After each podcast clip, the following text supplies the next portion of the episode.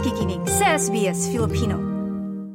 E isa pong mahalagang hakbang sa visa application ay magiging digitized na rin yung proseso dito sa Australia. E, pakinggan niyo po ito eh.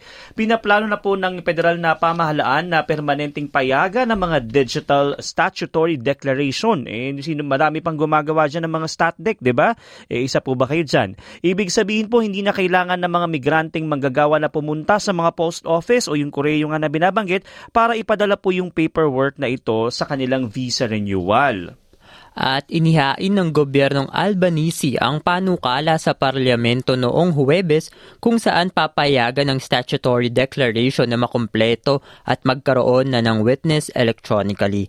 Ang statute ang statutory declaration ay kritikal na dokumento sa mga work sa mga working partner as student visa na kailangan ng pirma ng witness sa mga statement of facts tungkol sa aplikante na susuporta sa kanilang visa. Oo, yan yung nabanggit natin na Martin yung statutory declaration. Iba-ibang klaseng visa yung mga nangangailangan mm-hmm. yan. Hindi lang actually visa, minsan may mga kailangan pa na ibang mga pagkakataon mo ng statutory declaration.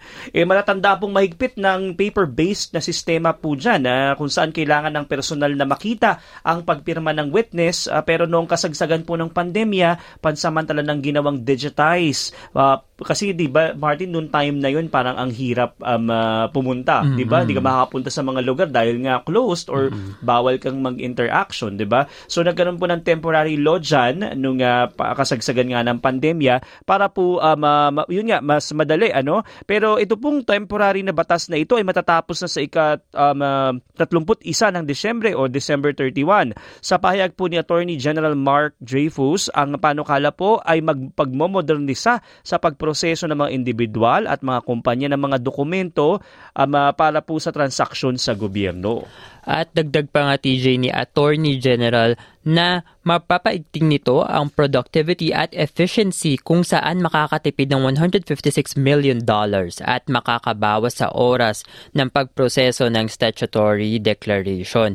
So, ibig sabihin, mas magiging mabilis din ang proseso sa mga aplikante mula sa regional or remote areas ng bansa, gayon din sa mga may kapansanan. Oo, kasi di ba pag sa regional ka, minsan babiyahe ka pa. Mm-hmm, di ba layo? Naalala mo sa Pilipinas no, di ba, hindi naman lahat sa sentro nakatira, di ba? Tapos, ikaw ay malayo. Tapos, ang mm-hmm. pupuntahan mo, halimbawa, kung sa Davao ka, tapos ikaw ay nasa ibang lugar, tapos sa Davao City yung ano, ay ba, napakalayo ng pupunta mo. Parang ganito rin din sa Australia, oh, di ba? Oras ang gugugulin mo para maka makapunta ka doon sa kumbaga kung sa syudad o sa mm-hmm. estado. Imagine mm-hmm. may pamasahe, 'di ba? Mm-hmm. Tapos yung effort, magli-leave ka dun sa trabaho mo para lang kumuha. Pangkain mo pa within that day. Ay, napakadami. Kaya malaking bagay ito, no? Para inabanggit mo nga sa di mga nasa remote areas at gayon din sa mga may disability.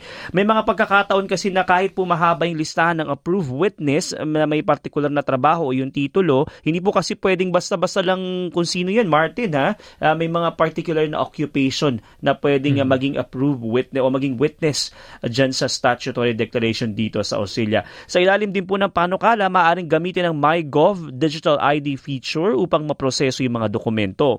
Uh, tinataya pong mababawasan nito ang umaabot na 3.8 na milyong statutory declaration na hinahain kada taon. Napakadami pala nun, Martin. At para maprotektahan naman ang mga sensitibong impormasyon sa nilalaman ng mga dokumento, ang panukala ay magtatakda sa mga aprobadong online platforms na ipakita na sila ay tumutulad sa mga privacy laws at may maayos na seguridad. So kahit na madidigitized, maaari pa rin namang kumpletuhin ang statutory declaration sa papamamagitan ng papel kung nanaisin nila.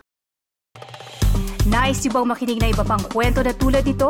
Makinig sa Apple Podcast, Google Podcast, Spotify o sa iba pang podcast apps.